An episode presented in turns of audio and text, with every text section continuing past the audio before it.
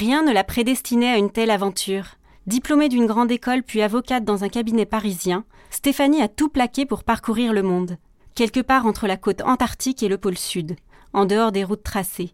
Un parcours exceptionnel de 2045 km en 74 jours, par des températures extrêmes. Un corps à corps avec la nature au-delà de ses propres limites, qui reste à ce jour la plus longue expédition à ski sans voile de traction réalisée par une femme en Antarctique. Cet exploit hors du commun, Stéphanie Jiquel l'a accompli pour aller au bout d'un rêve, mais aussi pour sortir de sa zone de confort.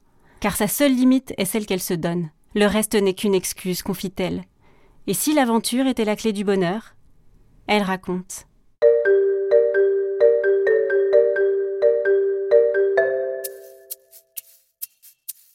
J'ai grandi dans une famille euh, plutôt classique, euh, une famille qui pratiquait pas de, sport. Euh, je voyageais pas, j'avais pas cette chance de voyager.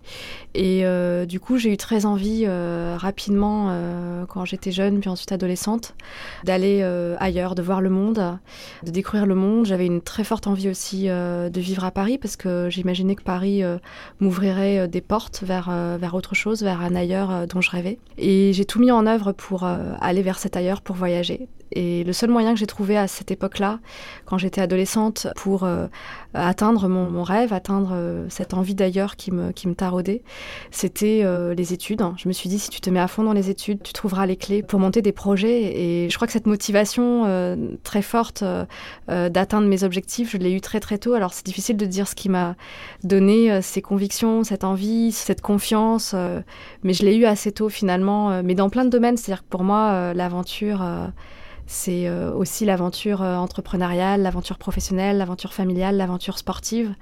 Et euh, je crois que hum, ma vie est ponctuée d'aventures très très diverses. Mais j'ai eu très envie, en fait, très tôt, de construire tous ces, tous ces projets. J'ai fait une école de commerce. Là, déjà, j'avais atteint un, objectif qui me tenait vraiment à cœur. Et je crois que ça a hum, renforcé euh, ma conviction que tout est possible. Parce qu'on me disait euh, quand j'étais jeune que l'école de commerce, c'est inatteignable, que Paris, c'est pas possible. Et le fait d'y arriver, euh, je me suis dit vraiment qu'entre un point de départ et un point d'arrivée, il n'y a que le travail et la confiance en soi et qu'il fallait vraiment croire en ses rêves, peu importe ce qu'on nous dit.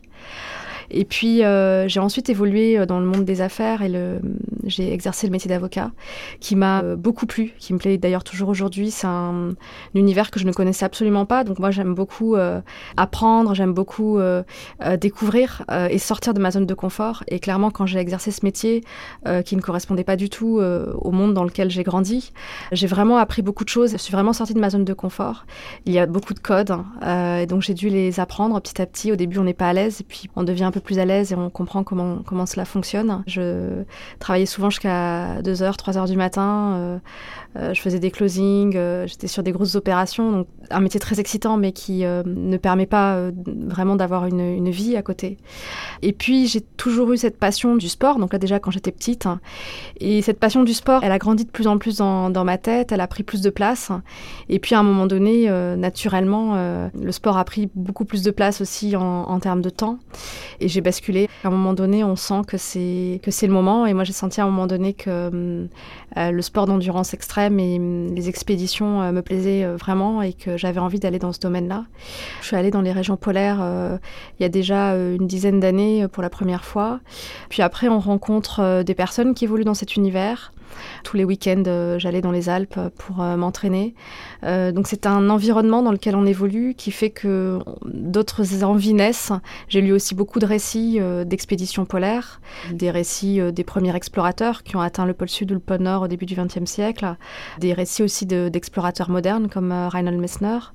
Et à force de lire ces récits et d'aller dans ces régions et de rencontrer des personnes qui arpentent ces régions, des envies naissent. C'est la curiosité, l'émerveillement, c'est le fait en fait d'être dans un environnement où on vous parle de beaucoup de choses, qui fait que vous vous dites mais pourquoi pas moi? Pourquoi pourquoi ne pas faire telle ou telle chose? Et j'ai eu euh, des envies euh, donc d'aller au pôle Nord géographique, d'aller au Groenland euh, et de traverser l'Antarctique aussi. J'ai l'impression que hum, quand on a une envie, il vaut mieux se mettre en mouvement vers cette envie plutôt qu'essayer de toujours savoir pourquoi. Alors c'est vrai que l'idée de traverser l'Antarctique est une idée complètement folle. Donc beaucoup de personnes me disent c'est impossible. des proches des moins proches, des personnes que je ne connais pas, d'autres personnes euh, qui évoluent plutôt dans l'univers de l'exploration, pensent que c'est possible, mais espèrent que je n'y arrive pas, donc me disent aussi que c'est impossible pour me décourager. Certaines personnes euh, pensaient euh, tout simplement que c'était enfin que c'était juste une idée et que je l'avais jamais transformée en objectif, alors que cela faisait déjà euh, quelques temps qu'elle était euh, transformée en objectif et que je préparais ce projet. Et euh, quelques jours avant le départ, certaines personnes m'appellent et me disent mais, mais en fait Stéphanie, mais tu pars vraiment Mais, mais c'était vrai Ben oui, ça fait trois ans que je prépare ce projet, c'était vrai, oui. Et, donc c'est vrai que c'est pas évident. Alors pour les proches, la famille, c'est pas simple parce que hum, l'Antarctique, c'est un continent qui peut ou non vous laisser passer. Malheureusement, euh, un explorateur britannique a laissé euh, sa vie euh, sur ce continent en 2016. Il n'est pas revenu de son expédition, donc c'était vrai en début du XXe siècle, c'est encore vrai aujourd'hui. Et donc la famille, pour, pour elle, évidemment, c'est pas, pas, pas évident de savoir que je pars sur un tel projet. Et moi-même, j'avais conscience de peut-être ne pas revenir de cette expédition. Donc j'avais aussi pris mes dispositions, euh, on va dire d'un point de vue plus administratif, sans le dire à mes, à mes proches, à ma famille, mais, mais les dispositions été prises. Et moi j'avais aussi ça en tête, le fait que peut-être je ne reviendrai pas. Donc j'avais rien prévu pour l'année 2015, aucun projet. Euh. c'est vrai que souvent quand on part en expédition, euh, on pense à la suivante. Mais ça c'est vrai quand on part sur des expéditions de 2-3 semaines ou des expéditions moins engagées. Quand on part sur une expédition très engagée, généralement on a ce projet-là en tête et on ne pense pas encore à ce qu'on va faire ensuite. Alors la préparation, elle a duré euh, trois ans. Euh, c'est vrai que pendant un temps, euh, je, je, conciliais aussi cette préparation avec une activité professionnelle très prenante, donc c'était c'est pour, pourquoi aussi j'ai mis beaucoup de temps. les renseignements, en fait, ce qui est très important, c'est de rencontrer les personnes qui connaissent qui ont l'expérience. Et ça, c'est capital parce que hum, l'Antarctique, par exemple, c'est pas le Groenland, c'est pas l'Arctique. Euh, c'est important de se renseigner auprès des personnes qui ont vécu l'Antarctique, c'est-à-dire qui ont vécu euh, le cœur du continent pendant plusieurs semaines, plusieurs mois, et pas uniquement euh, celles qui ont connu que les côtes ou qui ont simplement lu des, récits d'exploration ou qui ont été uniquement au Groenland. On n'est pas beaucoup, on est 30 aujourd'hui à avoir traversé l'Antarctique, donc ça a été facile de, rencontrer la plupart des personnes qui ont arpenté ce continent, puisqu'elles sont pas nombreuses. Leur récit, leur, euh, leur conseil a été fortement utile. Maintenant, il est important aussi de se faire sa propre euh, expérience. Et sa propre expérience, elle se fait sur le terrain. Alors il y a beaucoup de, choses qu'il faut euh, essayer de visualiser, il faut essayer de se projeter euh, sur l'expédition, mais sans avoir la possibilité de, tester en amont. Et ça, c'est relativement compliqué. Par contre, il y a beaucoup de choses qu'on peut tester, notamment tout ce qui est relatif à l'équipement. les conseils sont extraordinaires, mais il faut ensuite pouvoir soi-même voir ce qui nous convient le mieux, parce que chaque explorateur a ses petits trucs. Certains explorateurs vont utiliser des skis euh, plus longs, euh, plus larges. Enfin, chacun a ses, euh, a ses petits trucs. Et c'est très important de, tester sur le terrain parce qu'on peut pas, ce sont des choses qu'on ne peut pas découvrir le jour J. Les conseils sont très utiles pour spotter des points d'attention. Mais ensuite, une fois que ces points d'attention sont spotés, il faut faire sa propre expérience pour savoir ce qui nous va nous permettre de surmonter l'obstacle. C'est exactement comme quand on monte un projet d'entreprise ou qu'on gère un projet au sein d'une entreprise. C'est que les conseils de ceux qui sont passés par là sont très utiles, mais ensuite c'est vraiment important euh, de se faire sa propre expérience, d'expérimenter sur le terrain et d'avoir en tête que certaines choses vont euh, se produire et c'est des choses que l'on ne connaît pas encore. Après, la course sur ultra-distance m'a beaucoup euh, aidé naturellement à préparer cette expédition. Puis après, beaucoup de travail physique, du renforcement musculaire, la musculation, beaucoup d'autres sports qui m'ont permis de préparer ce projet. Après, il y a toute la préparation financière qui est colossale parce que les projets en Antarctique sont très onéreux. Il y a eu quand même pas mal de budget à, collecter et ça, ça prend beaucoup de temps convaincre quand vous évoluez dans un domaine qui est extrêmement confidentiel. Hein. on ne parle pas d'un des globes, on parle d'expéditions polaires qui sont euh, aujourd'hui très confidentielles en France. Hein. C'est beaucoup plus connu au Royaume-Uni ou en Norvège ou dans les pays nordiques. En France, c'est très très confidentiel. Donc ça prend beaucoup de temps euh, de lever les fonds. La plupart des explorateurs euh, même s'ils sont seuls sur le terrain, ils partagent leurs projets avec leurs conjoints. Euh, il y a toujours le conjoint derrière, le conjoint euh, qui aide à trouver les financements, le conjoint qui aide à trouver la logistique, le conjoint qui, euh, qui suit l'explorateur sur le terrain. Alors c'est souvent l'homme qui est sur le terrain et la femme qui est derrière, mais il y, a toujours une femme derrière ces réussites. Euh, il y a l'inverse aussi, hein, des femmes qui sont sur le terrain, des hommes qui sont derrière. Nous, on a cette chance de pouvoir être sur le terrain ensemble, euh, en tout cas pour les expéditions. Et c'est vrai que c'est une, euh, chance, même si ça représente aussi beaucoup de risques, hein, parce que la question qu'on vous pose souvent et auquel il faut essayer de répondre avant de partir, c'est envisager l'hypothèse où l'un est en situation de perdre la vie, tout simplement, hein, une chute dans une crevasse ou quelque chose comme ça. Est-ce que l'autre garde son sang-froid pour le secourir? C'est une question euh, qui est hum, compliquée. Après, il y a aussi beaucoup d'avantages, c'est qu'on se connaît et donc on gagne beaucoup de temps sur le terrain. Je suis déposée euh, sur les bords de l'océan Astral le 14 novembre 2014. Un avion, euh, un bimoteur me dépose en équipe et là on a 916 km à parcourir jusqu'au pôle sud géographique et ensuite 1129 km à parcourir à nouveau jusque, jusque la côte, jusque la barrière de Rhône un défi euh, de temps, puisqu'on a euh, uniquement 75 euh, jours pour effectuer cette traversée du continent antarctique. Pourquoi? Parce qu'il faut pouvoir reprendre le dernier avion qui s'envole vers le Chili avant que l'hiver polaire ne s'installe sur le continent. Et euh, donc c'est un défi de temps et il faut savoir que hum, en Antarctique, la plupart des explorateurs qui arpentent ce continent, et c'est vrai aussi au Groenland, le font avec une voile de traction. Alors le faisait aussi à l'époque avec des animaux, notamment euh, des chiens de traîneau. C'est plus le cas aujourd'hui, c'est plus possible depuis 1990, depuis qu'un protocole relatif à l'environnement a été signé et empêche l'introduction de toute espèce animale sur ce continent. Euh, mais il existe encore d'autres moyens de progression et notamment le kite qui est euh, très fun, qui est risqué aussi puisque en cas de chute, euh, on peut évidemment se fracturer un membre ou, bien plus grave et ne plus avoir la possibilité de se relever et, donc de, survivre. moi, j'ai décidé de ne pas prendre le kite parce que je pratique la course sur ultra distance. La course sur ultra distance, on court sur des distances de 200 km, mais on court relativement lentement et on éprouve un rapport au temps et à l'espace qui est très particulier quand on progresse lentement dans ces espaces. Et je voulais éprouver le même rapport au temps et à l'espace euh, en Antarctique, donc j'ai décidé de ne pas euh, prendre de kite, pas prendre de voile de traction. Et ça complexifie la chose parce que du coup, parcourir 2045 km en 75 jours, quand vous faites du 3 km heure, c'est vraiment un défi de temps, c'est-à-dire qu'il faut skier euh, de nombreuses heures tous les jours et par tous les temps. Que ça vente, qu'il y ait du brouillard blanc, que les conditions météo soient dantesques, il faut être sur le terrain, il faut avancer pour pouvoir terminer dans les délais. C'est ce défi qui m'attend le 14 novembre 2014.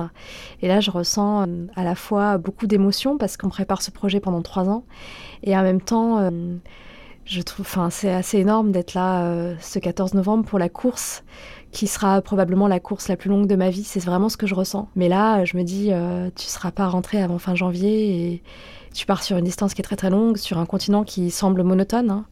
Euh, on voit pas en fait le point d'arrivée, on voit pas l'horizon, il n'y a pas de sommet. Hein. En tout cas, on le voit pas.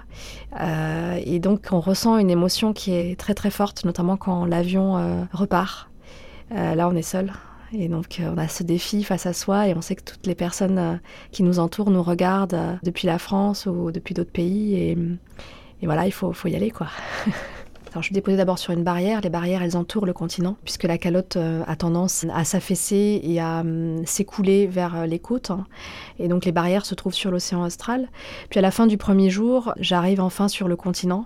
Et sur le continent, il y a des vagues de glace partout. Les vagues de glace, elles sont formées par le vent. Elles peuvent être plus ou moins hautes, elles peuvent faire 30 cm, 50 cm, comme elles peuvent faire 1 mètre, 2 mètres. En début d'expédition, elles font plutôt 30-50 cm, mais par contre, il y en a C'est-à-dire qu'il est impossible de les contourner. Et j'avais lu dans les récits d'exploration euh, que les vagues de glace, on pouvait tout à fait les contourner et qu'au lieu de faire 2045 km, euh, je devrais parcourir probablement plus pour contourner ces vagues de glace. Mais en début d'expédition, il se trouve qu'on a été déposé à un endroit où les vagues de glace occupaient tout l'espace. Donc il n'y avait pas d'autre choix que les franchir les unes après les autres. Alors heureusement, on a d'autres, euh, ça on le prévoit naturellement, on a d'autres skis dans le traîneau. Mais quand même, franchir une vague de glace, ça veut dire euh, la franchir. Donc au lieu d'être à 3,5 km/h, on est plutôt à 2,5. Et puis le traîneau se renverse, et puis on se retourne, et puis on le redresse, et puis on franchit la vague d'après, et le traîneau se renverse, et on se retourne et on le redresse, ainsi de suite. Et puis enfin, au bout de 400 km, euh, les vagues de glace euh, sont beaucoup moins présentes et on peut enfin les contourner. C'est vrai qu'en début d'expédition, j'ai eu beaucoup de doutes parce que j'avais peur que le terrain très chaotique soit celui-là jusqu'à la fin et qu'on soit incapable de contourner ces vagues de glace. Je crois que la température, la chute de la température a été peut-être l'obstacle le plus compliqué à gérer parce que autant le corps s'adapte à moins 35 quand vous passez trois mois à moins 30, moins 35 degrés, quand vous dormez sous tente, le corps finit par s'adapter à ces températures très négatives. Et puis vous fournissez un effort aussi en, en, tractant le traîneau, en marchant toute la journée. Mais par contre, à moins 50 degrés, le corps ne s'adapte absolument pas parce que l'équipement n'est pas fait pour. Là, vous avez vraiment un vêtement qui est léger et un équipement euh, technique assez léger et, donc euh, vous pouvez pas rester statique. Et donc à moins 50 degrés, vous sentez cet instinct de survie, c'est-à-dire que euh, le froid vous enveloppe et les pauses, elles peuvent plus durer 10 minutes parce que 10 minutes ce serait trop long, vous seriez statique de manière trop trop euh, longue. Euh, donc vous restez en pause à peine 3 minutes, c'est-à-dire que vous n'avez même pas le temps, euh, vous sortez la, boisson, vous avez le temps de, boire, mais vous n'avez pas forcément le temps de manger, vous n'avez pas le temps de fermer le traîneau, vous n'avez pas le temps de refermer la veste Gore-Tex. Il faut vraiment repartir pour fournir de la chaleur dans son corps. Donc il faut toujours être en mouvement, toujours bouger. Ça c'est vraiment un, un, point qui est, qui est essentiel. Vous ressentez cet instinct de survie. en fait, vous vous demandez si euh, tout simplement, si vous serez encore là ce soir, le moins 50 degrés, vraiment, le corps ne s'adapte pas. Moins 45 degrés, euh, je l'ai eu pendant euh, plusieurs jours durant cette expédition. Le corps finit par s'adapter. À moins 50, il s'adapte pas. Et ça, c'est, ça a été un moment très compliqué parce que j'avais peur que la température chute encore.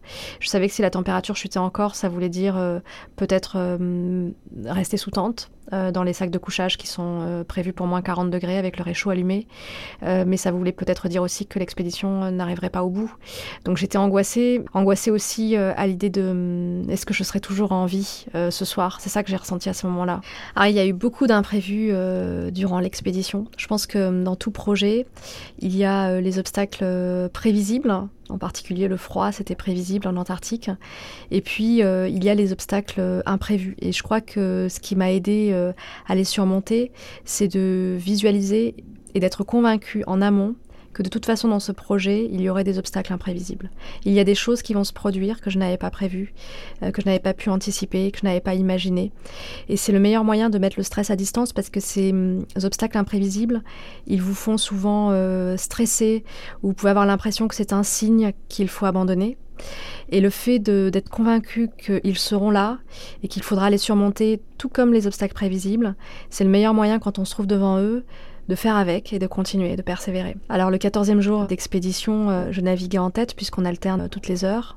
Le brouillard blanc euh, nous enveloppait déjà depuis quelques jours et une heure après le début de ma navigation, le brouillard blanc se lève et j'arrive devant une immense crevasse alors qui est recouverte par un pont de neige. Ça veut dire quoi? Ça veut dire que si le brouillard blanc ne s'était pas levé, je l'aurais pas vu. Je m'arrête net et euh, on décide de faire demi-tour parce que la crevasse était beaucoup trop euh, longue, beaucoup trop large pour pouvoir euh, la franchir sans risque.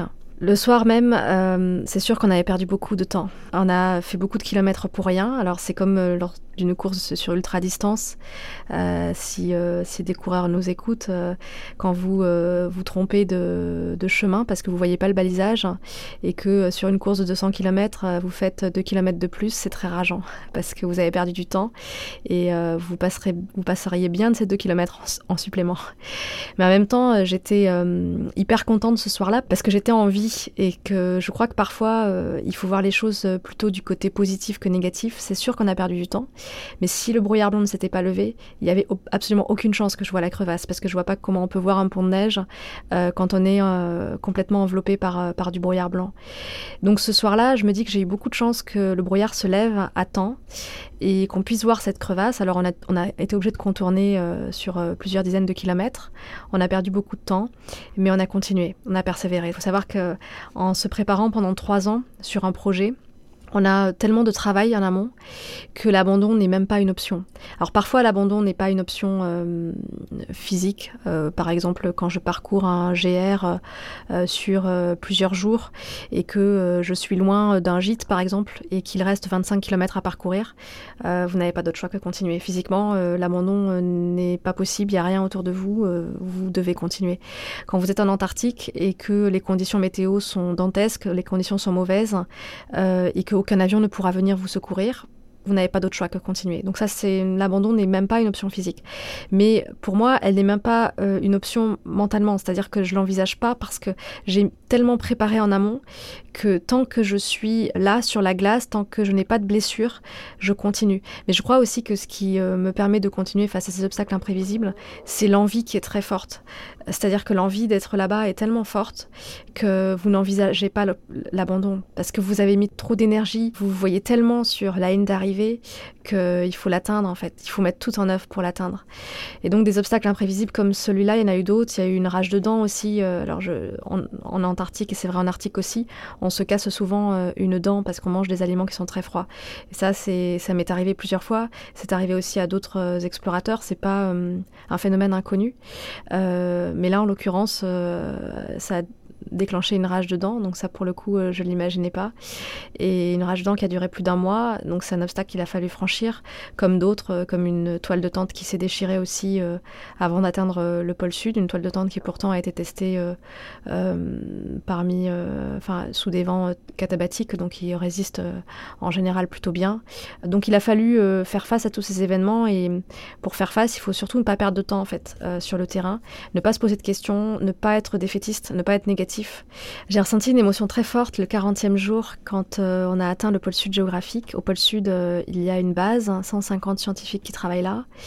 Euh, j'ai ressenti une émotion très forte parce que c'est la première fois que l'on voit de la vie. En Antarctique, il n'y a pas de faune, pas de flore, personne, pas de bâtiment, rien.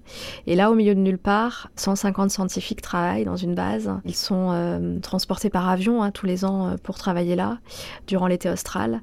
Euh, mais on ressent une émotion très forte parce que on sait d'où on vient, on sait ce qu'on a accompli. Je savais que c'était déjà un très gros morceau d'atteindre le pôle sud. Il culmine à 3000 mètres d'altitude, donc il a fallu monter depuis la côte jusqu'à 3000 mètres, avec un vent de face, 80 km/h, dans des conditions extrêmes, des conditions qui ne sont pas évidentes, la faim, euh, la fatigue, le manque de sommeil. Et euh, je ressens une forte émotion, puis d'être aussi euh, tout en bas du globe. D'un point de vue symbolique, c'était assez magique et c'était le jour de Noël. donc j'ai ressenti beaucoup d'émotions. Après, au pôle sud géographique, on reste dans l'expédition, c'est-à-dire qu'on dort encore sous tente. on ne dort pas dans la base, on n'a pas de douche au pôle sud géographique. Donc on reste vraiment dans son aventure. Maintenant, on a partagé quand même un repas avec les personnes qui vivent temporairement sur, sur la base. Et ensuite, on est parti pour une véritable course contre la montre parce qu'on avait parcouru 916 km en 40 jours. Il nous restait 1129 km à parcourir en 34 jours. Euh, donc là, on sait qu'en termes de temps, ça va être encore plus chaud et pourtant, ça a été très dur déjà le début. Donc on a skié ensuite euh, de 10 à 12 heures et jusqu'à 16 heures par jour pour y parvenir. Les risques qui sont encore plus importants, ce sont des risques de dénutrition et déshydratation. Et ces risques-là euh, se sont euh, amplifiés sur la deuxième partie d'expédition. Pourquoi? Parce que quand on skie euh, de 12 heures à 16 heures par jour, on n'a plus suffisamment de temps pour faire fondre suffisamment de glace pour pouvoir s'hydrater. On fait fondre de la glace avec un réchaud, mais ça prend beaucoup de temps parce que manger de la glace, c'est très froid et donc c'est très douloureux pour, pour l'intestin et ça crée pas mal de problèmes gastriques. Donc il faut faire fondre la glace en amont, mais la faire fondre, ça prend du temps. Et quand on skie 16 heures par jour et qu'on est, on, tombe de fatigue, on tombe de sommeil, on n'a plus suffisamment de temps pour faire fondre de la glace.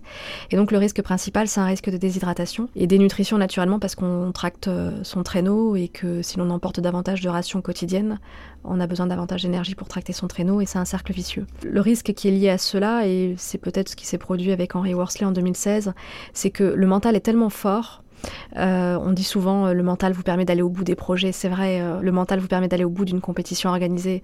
Le mental vous permet d'aller au bout d'un projet entrepreneurial. Quand on est en situation de risque extrême, quand les risques de mort sont aussi importants, les risques de mort, ils sont, ils sont là tous les jours dans tout projet. Mais il y a évidemment des expéditions ou des projets dans lesquels le risque est un tout petit peu plus important. On essaye de le réduire au maximum. On peut pas le réduire à zéro. Et donc, quand le mental est là, il est très très fort.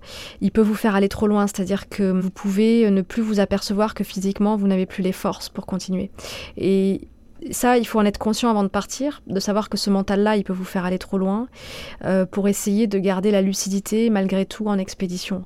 Puis ensuite, après, toujours les risques météo, euh, euh, donc pas mal de brouillard blanc en fin d'expédition pendant deux semaines. le brouillard blanc nous a ralenti, donc il a fallu skier encore plus longtemps. C'est là qu'on est passé à des heures de ski assez colossales durant chacune des journées, avec une envie de dormir très forte. Alors l'envie de dormir, qu'est-ce que ça veut dire? C'est que hum, parfois l'envie de dormir, elle vous envahit tellement que hum, vous seriez prêt à poser vos skis, à vous allonger sur la glace pour dormir. Mais c'est surtout ce qu'il ne faut pas faire, puisque le danger, évidemment, c'est euh, des risques d'hypothermie. Mais c'est tellement fort, l'envie de sommeil, que parfois, euh, vous avez beau avoir envie d'aller au bout, ça vous prend et il faut vraiment à ce moment-là euh, trouver l'énergie de continuer et se dire, Steph, il faut surtout pas sombrer, juste pas, pas maintenant. Donc il a fallu faire face à tous ces obstacles-là en, en deuxième partie d'expédition, des obstacles très très différents de ce que l'on a rencontré en première partie d'expédition. Donc encore euh, autre chose, mais des obstacles qui sont liés au temps en fait. C'est-à-dire qu'à force de passer du temps en expédition, on est confronté à ces problèmes de sommeil, ces problèmes de fatigue et ces problèmes de dénutrition. Donc c'était des sensations euh, euh, encore différentes. Alors, à la fin de l'expédition, l'émotion, elle est intense. elle est absolument énorme. On ressent un très très gros accomplissement. Le dernier jour, il faut savoir que ça a été assez euh, particulier car euh, c'était un jour où on a franchi beaucoup de, crevasses. C'était l'endroit le plus crevassé de l'expédition, donc il fallait garder beaucoup de euh, être très prudent. Or, généralement, le dernier jour, on a envie de tracer, on ressent une forme d'énergie absolument irrationnelle. là, il fallait vraiment rester prudent, contourner les crevasses les unes après les autres. C'était un jour aussi qui était assez particulier puisqu'on a longé des montagnes, donc c'était le premier jour après 74 jours euh, de presque monotonie, euh, que l'on longe des montagnes, donc c'est assez euh, particulier. C'était un jour aussi qui était hum, très sombre, c'est-à-dire que l'horizon était particulièrement sombre. Euh, il faut savoir que hum, la nuit euh, allait commencer à envelopper l'Antarctique, donc euh, ça faisait aussi partie, je pense, de ce côté un peu mystique de cette dernière journée. une dernière journée qui a été très longue, qui a duré 16 heures, 16 heures, donc 16 créneaux de ski d'une heure, entrecoupés de pauses de 7 minutes à ce moment-là de l'expédition. Donc une dernière journée très très longue, on arrive dans la nuit du 27 janvier 2015, et là, l'émotion, elle est très forte. C'est-à-dire que dans tous ces projets-là, euh, à l'arrivée, il y a personne. Hein. C'est pas un vent des globes, il y a, personne à l'arrivée. Mais l'émotion, elle est tout aussi forte que pour un navigateur. Ces accomplissements-là, ils sont difficiles à partager parce que hum, c'est comme tout projet en fait euh, personnel. C'est comme tout événement. Euh, que l'on peut vivre dans une vie, c'est vrai d'une vie de famille aussi. C'est très fort et en fait vous ne parvenez à, à l'exprimer totalement qu'avec les personnes qui l'ont vécu aussi. Et c'est ça qui est difficile et qui peut faire que certains alpinistes euh, disent parfois qu'ils se sentent très seuls au retour d'expédition, c'est parce qu'ils ont euh, euh, des difficultés justement à exprimer ce qu'ils ont pu, ce qu'ils ont pu vivre. J'ai pas ressenti complètement cette solitude puisque j'ai la chance d'avoir un mari qui a vécu la même chose. L'accomplissement est absolument intense. C'est une plénitude qui dure plusieurs semaines, qui dure beaucoup plus longtemps que lorsque je termine une compétition et que j'atteins un résultat. là, pour le coup, ça, ça, dure vraiment plusieurs semaines et on ressent une joie absolument énorme et en même temps une, une tristesse de dire au revoir à l'Antarctique parce que moi j'aime énormément ce continent. Euh, c'est très dur euh, d'accéder à ce continent. Euh, je ne sais pas aujourd'hui si j'aurai la chance d'y revenir. J'ai des projets, j'ai des envies de projets là-bas, mais c'est tellement long à monter, il y a tellement d'aléas que l'on ne sait pas. Et donc quand on quitte le continent antarctique, on sait qu'on met un mot fin aussi à cette aventure. Je savais qu'on était peu nombreux, on est 30 aujourd'hui à avoir traversé l'Antarctique. Et c'est la base qui m'a accueilli au début de l'expédition, qui m'a annoncé Stéphanie tu es euh, la femme qui a réalisé la plus longue expédition à ski sans voile de traction. Et ça, je n'avais pas conscience. Euh, j'ai pris conscience aussi euh, de l'exploit réalisé quand j'ai relu d'autres récits d'explorateurs à mon retour, notamment celui de Jean-Louis Etienne et aussi celui de Reinhold Messner je me suis dit c'est un truc de fou. C'était là-bas toi aussi en fait, et c'est ce qui me convainc encore plus aujourd'hui que tout projet réalisable, il faut avoir envie en fait. il faut jamais se dire, lorsque l'on a envie d'un projet, c'est réservé à telle ou telle personne. On est tous des êtres humains, on a tous euh, des capacités de réaliser des choses, et c'est pas réservé euh, à des personnes qui seraient surhumaines, ça n'existe pas ça. Euh, et aujourd'hui, j'en suis convaincue, et hum, croyez en vos rêves et n'écoutez surtout pas les personnes qui vous diront c'est réservé qu'à ce type de personnes ou autre, ça c'est totalement faux. Et c'est vrai que dans l'exploration, on met plus en avant les hommes, et euh, cela pourrait laisser penser euh, aux femmes qu'elles ne peuvent pas réaliser ce type de projet, mais en fait si, on peut le réaliser et ce qui compte avant tout c'est l'envie. Et après on a évidemment une préparation physique euh, qui, qui est colossale, mais quand on a envie, cette préparation on l'a fait. Voilà. Donc c'est faut vraiment croire en ses rêves. Une personne qui va vers ses rêves, qui va vers ses envies, qui va vers ses objectifs, ce n'est pas une personne qui n'a jamais peur ou qui ne doute jamais, c'est une personne qui a beaucoup de doutes, et des doutes j'en ai tout le temps. Avant une compétition, avant une expédition, j'ai des doutes qui sont euh, colossaux, je ressens des vertiges parfois euh, absolument énormes, euh, des moments de très grande solitude, mais il faut juste les surmonter, c'est-à-dire qu'il faut partir avec. Il faut partir avec ses peurs et ses doutes. La seule limite à nos objectifs est celle que nous leur donnons, c'est une phrase que je cite à la fois dans mon premier livre, dans mon deuxième livre, et que j'ai à cœur de transmettre quand j'interviens dans les écoles, dans les entreprises, auprès du grand public, parce que je crois que hum, au final, on peut réaliser tous les objectifs qui nous tiennent à cœur. Alors parfois on rencontre, et ça je l'évoque aussi dans le livre, des obstacles infranchissables. Malheureusement ils existent parfois. ces obstacles qui vous obligent à changer de chemin. Euh, mais il vous oblige dans ces cas-là à hum, trouver une autre voie qui va vous permettre d'atteindre un objectif qui vous tiendra aussi à cœur. Je crois qu'on a tous euh, tout plein d'envies et que par moment, il euh, faut savoir finalement se concentrer sur l'une d'elles, laisser d'autres envies de côté temporairement, parce qu'on peut pas tout concilier. C'est aussi quelque chose que j'aborde dans le livre, la conciliation. C'est vrai qu'aujourd'hui, on a une injonction de tout concilier, mais ça me semble pas possible, parce qu'on a tous 24 heures dans une journée. Et donc il faut parfois accepter de se concentrer sur un objectif, de laisser d'autres rêves ou envies dans un coin de la tête, et puis revenir euh, plus tard. C'est vrai qu'on n'a pas tous le, même point de départ. Moi, mon point de départ était très éloigné des objectifs que je me suis fixés, puisque je n'ai pas grandi dans un milieu euh, de sportif ni d'explorateur. Euh, mais ce qui sépare un point de départ et un point d'arrivée, c'est le travail, le temps. Ça peut prendre parfois plus de temps pour atteindre un objectif, mais ce n'est qu'une question de temps.